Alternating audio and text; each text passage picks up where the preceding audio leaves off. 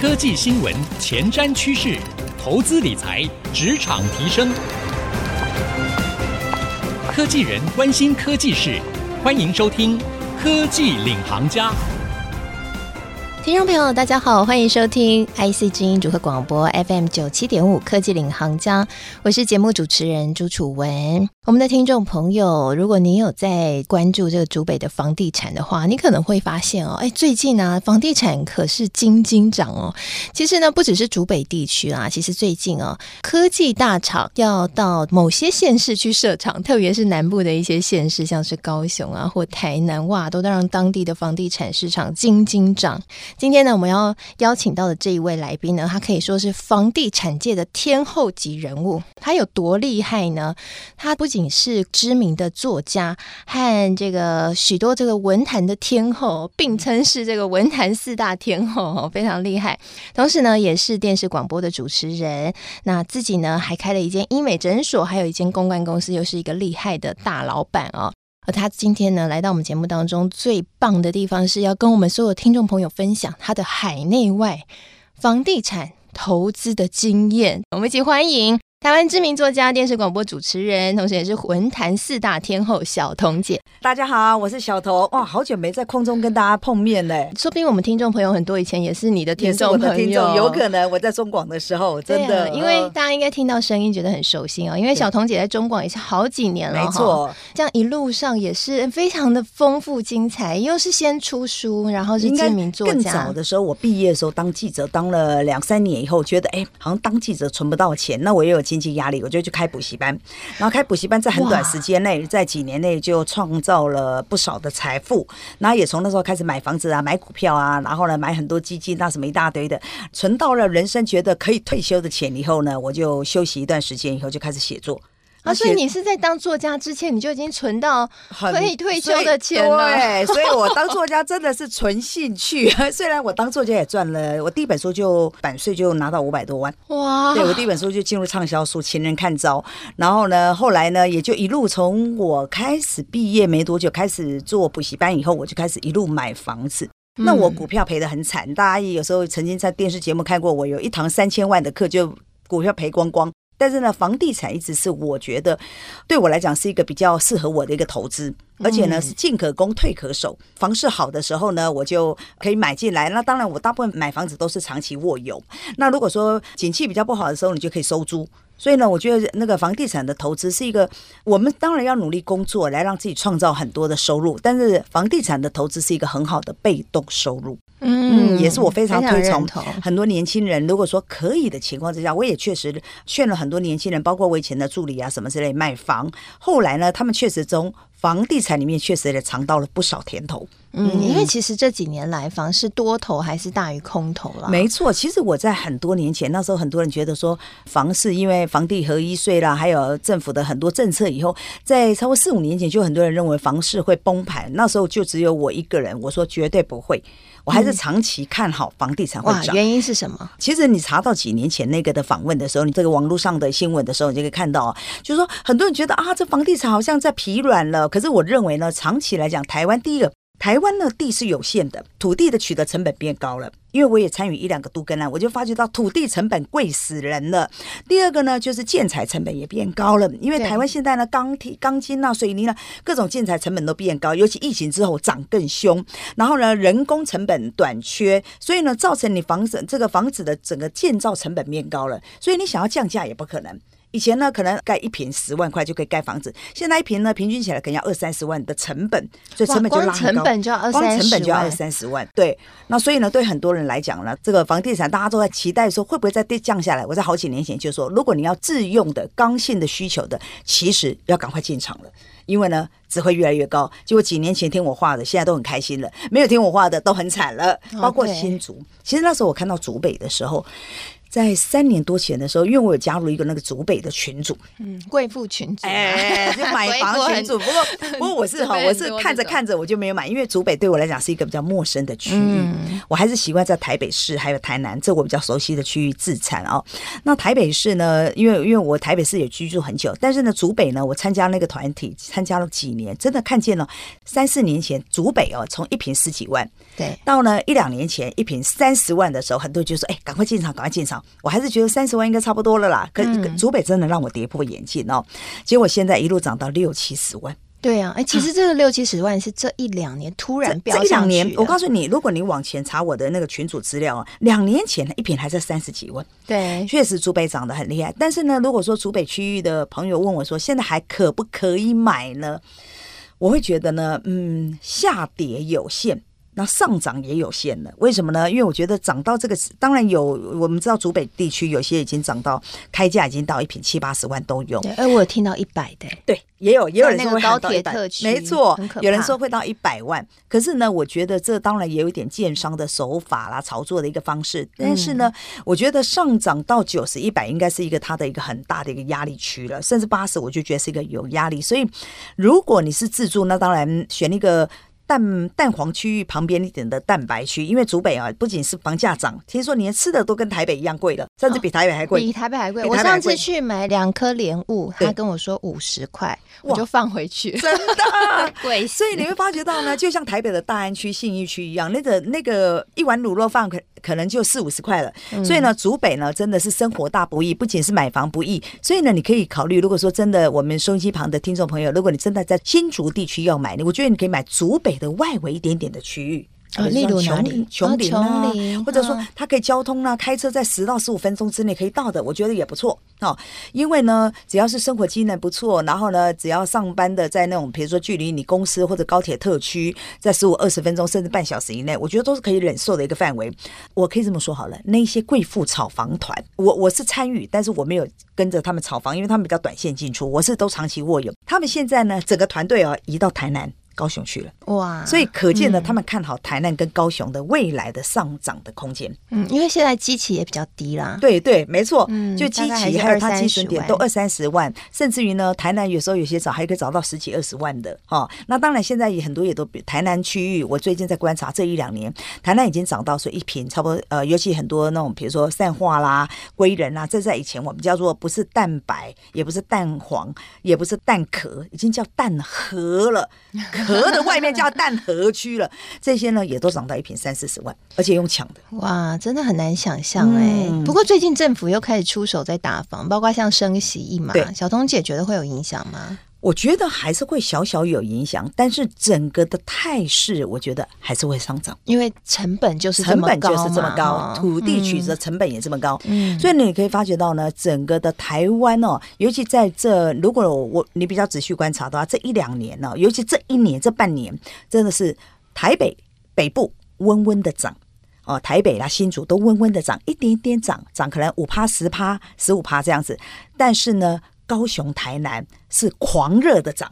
狂热的涨，而且是那种你上个月没买，你可能下个月就后悔。我在台南看房子的时候很好笑，就是说本来呢，去年的九月看到一个房子的时候，它是呃七百九十万，结果呢两个月后楼上一三八零开价，快涨一倍了，一倍耶，七八成哎、欸。嗯后来成交了，我说那七百九不是呕死了，对不对？他卖到七百九，可是台南确实哦，尤其台南高雄，你发觉到你不能拿实价登录去找房子，你拿实价登录，你永远买不到房子，因为它每天就是在调新的价格，一直在涨，而且每个屋主也在大家在比狠的。哇，这样听起来哈、哦，这个真的是。未来机会大不易、哦、所以如果你要自住需求的话，赶快哈、哦、凑到一点钱，或是干脆买预售屋，因为预售屋的话可以慢慢缴，对，可以慢慢缴，你就不会说存到钱了，就房价都已经往上飙了，永远都没办法买到房哦。那休息一下广告回来，我们还要更深入聊聊。小彤姐不只是会在国内买房买得很厉害哦，她呢也有非常丰富的海外投资经验，哇，这个是我超级想知道的。广告回来，我们一起来好好的跟小彤姐讨论叫一下。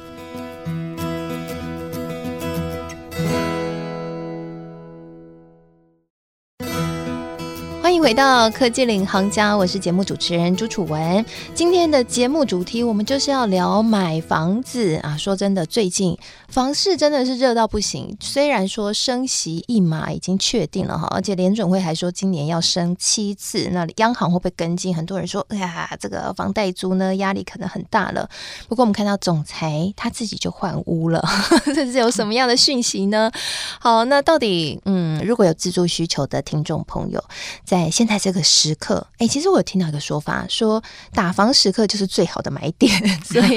那今天呢，我们下半集节目要来跟小彤姐好好请教一下，因为其实大部分人买房子能够买国内房子就了不起了，很少会想象说哇，我可以到国外去买房子。当然，最近有很多那个 REITs， 嗯，好、哦、REITs 的那种相关的投资工具，可能让你说你可以当海外包租公啊之类的。但说真的，小彤姐，你是自己在国外真的有一栋房子，不是投资工具的那种衍生性金融商品，你是真的有一栋房子，哎，太酷了！你现在有房子的海外地区，比如说有哪几区，可不可以让我们见识一下？其实是这样子，就是说很多人会觉得投资海外很难，其实呢，你知道以相对基准点来讲，台湾买房子比较难。哦、真的，你如果说是像我们台湾人最爱去的地方是日本好了，那因为我在日本住过一段时间，所以呢，我的投资标的大部分都以日本居多。好、哦，那我在日本也买了一些房子，当然也有自己空着可以去那度假的，那另外也有那种就是专门收房租的。其实很多人会觉得说好难哦，其实真的不难，你知道吗？平均几百万，甚至你也有一两百万的标的，和台币才一两百万，一两百万买得到，真的。嗯，对，它有些房子比较旧。好，所以呢，在日本呢、哦，日本是一个很好玩的一个国家。它因为经过了这个经济大泡沫的这个整个的影响以后，震荡以后，日本的房子、哦、其实很多都不买房子，因为日本房子的贬值非常惊人。也就是说，它呢新的房子呢，当然保值性比较高，但是呢，它投报率就低。比如说，我现在在看日本的一个 Tower 六十，是东京的一个最高的那一栋，很漂亮，还可以看到负四三。可是呢，它就是房价一直很高，投报率就比比较低。那那房子是新的，所以它新房子是投报率低。但是保值高，但是如果是旧的房子，你知道越旧的房子越便宜。我告诉你，真的台币一两百万，你可以当日本的包租婆是可以的。他呢，那房子有的就很旧，尤其呢是他这个地震的新规哦，就新的规定之前，一九八一年以前的哦，他们是从一九八一年有制定新的地震法规，在一九八一年前的房子哦，那我跟你讲，那便宜到像几乎不用钱了。嗯，但是呢因为抗震效果比较差，比较差，对不对？但是呢，房租还是不错。嗯，你要去知道一件事情，就是说你在投资海外的时候，有很多观点是要注意到的，不然很多人买到了，在国外踩到了地雷，就发觉表面好像赚到钱，而实际不然。其实甚至于有些不错的投资，其实它收租率比台湾高。像我在台北市有几个房子是出租的，你知道投报率超过多少？我的房子都整理得很漂亮，而且都是很高单价的哦，嗯，你知道吗？投报率差不多一到两趴，因为我都诚实报税。好、哦，哇、哦，那是真的是买跟买台积电的殖利率差不多，甚至于呢，缴完税以后差不多剩一趴多。好、哦，这是净净、哦、投资率哈，净净投报。然后呢，在日本，你知道我平均哦，扣掉各种税金、各种的费用以后，我一个月的净投报率差不多可以四到五趴。哦，那真的还不错，真的不错哎、欸嗯，对，所以呢，在日本，其实我推荐，当然很多，其实在现在在台湾哦，很多国外的房地产，包括呢，比如说欧洲的英国啦、西班牙啦，还有亚洲的马来西亚啦、吉隆坡啦、柬埔寨啦、越南啦，甚至连蒙古共和国里面的乌兰巴托。叫东方杜拜，小彤姐有在那里买？没有没有，我那里没有买，蒙古蒙古还没有去。我想说，哇，你连蒙古都可以，没有没有，我是在台湾都有，台湾都有哈，都有在卖这些房子。但是呢，这里面有很多的陷阱，所以呢，我自己像我是因为跟日本很熟，因为我常去日本，所以呢，我买房还是以日本为主。但是呢，其他很多人在买房子的时候，你第一个一定要注意到，就是像其实很多常常每个大饭店常常这一阵子可能也还是有。办很多的那种投资房地产海外投资的这种座谈会有有有发表会，常常有很多的大饭店里面常常看到。但是呢，很多的陷阱。第一个，你知道房子最怕什么？最怕它没盖起来，尤其预售屋。对对 对, 对, 对，你知道吗？你最怕买到烂尾楼。就这房子呢，你收了钱了，但它没盖起来。你知道有时候到国外来的这些，因为你不懂他们当地的一个状况，所以可能是一个不知名、名不见经传的，有点我们像做诈骗集团、吸金集团的。他到台湾来办了一个说明会，然后弄得大饭店，弄得很盛大，找一群漂亮的女生，然后来这样来给你推荐。可是呢，他可能是一个代销而已。嗯，所以我们常常看到这种就是诈骗的啊，包括呢柬埔寨啦、寮国啦，常常都有这些的问题出现了。第二个呢，很多人都会有一个被租金的数字给蒙蔽了。其实呢，很很多海外的房地产投资都告诉你，哇，你当包租婆，你看你台湾投资四百万，你你知道四百万的房子，你可能收房租收不到七六七千块啊，甚至好了不起收个一万，很嗯，可你在国外，他很多都告诉你，像日本平均四趴你可以收到两万，四百万的房子你可以收到将近两万嘛，好，但是呢，你知道吗？在很多地方的打出来是说我让你投报率高达八趴或十趴。但是呢，这种都是很多时候都是一种承诺，而且他告诉你头一两年他给你 百分之八、百分之十， 后来就不是了。为什么呢？像柬埔寨的金边，他就告诉你说我投报率高达 百分之十， 因为它是他重要的城市，但是呢你知道他一个小小的一个房子可以收一千两百到一千五百的美金，但是我告诉你供过于求，再加上呢他海外他这种大部分都来租一些外国人，外国人也没那么多，所以你的房子大部分时候是在那里养蚊子。哦，你使用度又低，然后在那里养蚊子，嗯，因为它租不掉嘛，租不掉嘛。所以呢，第三个呢，你要看到房价的合理性。很多会告诉你说，我我会有，比如说呃，将将近十趴，但是呢，等你仔细去查，你上网去查，尤其现在网络很很清楚哦。你知道你上网去查的时候，你会发现到十趴，但是呢，你的房价是多少呢？大大的灌水，你永远要相信羊毛出在羊身上。他告诉你，我让你可以当包租婆一年呢，我整个帮你装修好，让你一年可以收十趴。好了，他跟你签约两年或三年，但是你的房价可能比当地贵个两倍、三倍甚至四倍啊！就拿你那个多出，他多赚你的房价的钱来拿一小部分，对，配息给你，没错，配息给你。所以当你后来发现到的时候，你知道他签约可能两年包租，对不对？两年一到了以后，你发现到天哪！你是盘子，真的是凯子，为什么呢？潘娜，为什么呢？因为你买的房价竟然是当地的三倍、四倍，然后呢，你收房租只收了两年，嗯，后来呢，你房子也卖不掉，租也租不出去，怎么办呢？你房子当然你要一天到晚去哪住也不可能，所以呢，就会有很多这种所谓房价合理性不合理的，因为他骗外国人嘛。他很多时候，对对对，他如果真的不错房子，他很多当地就卖掉，他很多时候就是用加高很高的价格来卖给外国人。第四个呢，其实你在 海, 海外收租的时候一定要注意到有很多隐藏成本。像日本呢，如果你当房东，你知道你当房东有很多的持有税，还有管理费是房东付的，日本房管理费是房东付，还有修缮激励金，就是公共修缮的基金，这也是房东付的，而且这种管理费甚至有时候高达将近 百分之五， 所以呢你这些扣掉啊，扣租金的 百分之五， 所以你这些扣掉有时候你会发现到实际我们，所以我们在日本的投资常常会说表面利回和实际利回，表面上好像给你 百分之十， 可是实际上呢可能只剩 百分之四， 差那么多，差很多，尤其越旧的房子差越多。最后一个就是我犯的错误，汇率的波动。我在疫情刚开始的时候用手指购物，好，就是 Google Map 就直接买了那个东京的新宿的一个房子。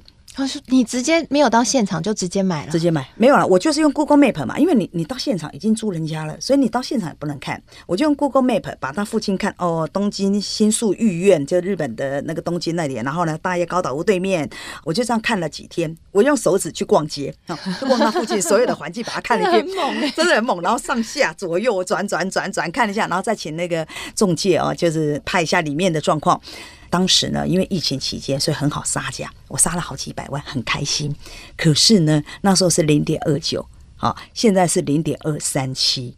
也就是说一个汇率的差别，我已经损失了快一百万。哇，真的很惊人耶。所以呢，嗯，有时候哈，我们在买国外的这个房子的时候，像国内你就不用担心，国内你只担心它飙涨啦，或者是跌下来，但是国外你还有一个汇率的问题。所以呢，你看当时买觉得占到便宜，但是现在汇率日币一直开始往下走，所以呢，当现在你看那时候 零点二九， 现在 零点二四、二三， 所以呢，你看这个汇率汇差了，我就差了很多。那当然也影响到我的房租，也就是我的房租原本可以收到几万块，现在就莫名其妙因为汇率的贬值嘛，所以呢又少收了好 几, 好几千块、啊、所以呢汇率也是一个我们必须要承担的一个成本，也是一个一定的风险。所以你国外海外的投资的时候，除了这些的，当然最重要一定要找到可以信赖的房仲、嗯啊、可以信赖的房仲。他其实像我为什么会选择日本，因为在很多 国, 国外的地区，他们的那种房屋交屋的方式是非常复杂的，房子的过户没有那么健全的制度，但日本它是一个比我们还严谨的。我这样子网路网路这样子 Google Map 查到，对不对？我们是这样视讯哦，他们当场的仲介还有代书哈、哦，他们必须出示他的证件，那当然有一个翻译出示他的证件，让你证明他是谁，而且当然还要查你买房子的人，看我有没有黑道背景。因为他们担心是有黑背景的人去 洗, 洗钱、oh, 所以呢，像日本、嗯、我为什么很多人说你为什么那么爱买日本的房子，它应该比起东南亚没那么大的获利，但是呢，日本第一个我熟悉，第二个我觉得可以相信，比较安全，对，他们的所有制度是比我们还更严谨的、嗯、所以你不用担心说买到假的房子啦，买到一个或者一屋二卖啊等等这些问题。而且他们的管理也很完整，因为你刚刚说的租的部分你还扣掉什么代管费，我们不可能去那边管理，所以那边会有一个代管公司，代管费用，所以这些都要扣掉。所以你不仅只是看表面利回，你一定要扣掉所有的费用，看剩下的净利回，也就是纯利回，纯利是多少，那个就是你的投报率。嗯，哦，所以呢，其实其实我觉得，如果说以听众朋友，如果说你几百万要投资，其实日本是一个可以不错的包租婆，小小包租婆也是不错、嗯欸、其实我楼上邻居他就把房子卖掉、嗯、租被房子卖掉、嗯、然后就搬到日本去住了、嗯、因为可能因为他可能这样就财富自由，因为他房价可能涨一倍嘛，没错，他可能就赚了一千多万，然后他去日本买一个几百万的房子，对，买个几百万还剩下一堆钱，蛮有趣的。哎、嗯欸，那小松姐我想请问一下，因为刚刚有讲到说其实海外买房地产也是很有可能会踩到地雷嘛，所以 我, 我也蛮好奇说，那为什么你还会选选择去海外买房地产？当然有一个很大的优势，就是你海外的获利几百万的是免税的、哦、那那个部分可以节税、哦哎、这是节税，不然你跟、嗯、你知道国内的话你每一块钱都要缴税。我觉得在台湾是这样，台湾买房子来出租不是很好的方式，房客缴的房租其实有时候跟你的这个贷款有时候还略低，还略低是不划算的。但在国外的话，在很多地方其实它投报率就像我说刚刚在日本，就算新的房子 Tower 六十 来讲哦，它的新宿现在最有名的那一栋，它的投报率是比较低的，但是净利率也有将近 百分之三， 也就是说我收到的房租存到我口袋里扣掉各种税金我也有将近 百分之三。 但在台湾对不起，我台北市的房子我都不可能收到 百分之三。如果说以相对这样子来做的话，我会觉得在日本或者说在海外的投资最好的一点就是收租。所以其实海外购屋哦，讲到的一些好处，比如说你是要稳定收租，哎，它的投报率其实比台湾来的高高很多，然后另外又可以有节税的部分，没错，所以其实可以拿来作为资产配置的一环。今天非常谢谢小童姐来到我们节目当中精彩的分享，谢谢楚文、哦、非常谢谢小童姐、哦、完全不藏私的公开她的国内外买房的大绝招。那我相信呢，听众朋友一定收获非常的多。那我们呢这个节目哦，现在不只会在 I C G E 主客广播播出，我们也会同步上到 Apple Podcast 和 Spotify， 所以如果你喜欢我们的节目的话，别忘了到这两个平台去搜寻科技领航家，就可以随选随听我们所有的节目了。那同时呢，今天节目播出之后，我会将小童姐精彩的分享以及我的心得感想写成一篇采访笔记，放在我的脸书粉丝团，搜寻财经主播主持人朱楚文就可以看得到了。祝福大家都可以投资有收获，然后找到自己喜欢的居住地咯。谢谢您的收听，我是楚文，我们下次再会了，拜拜。拜拜。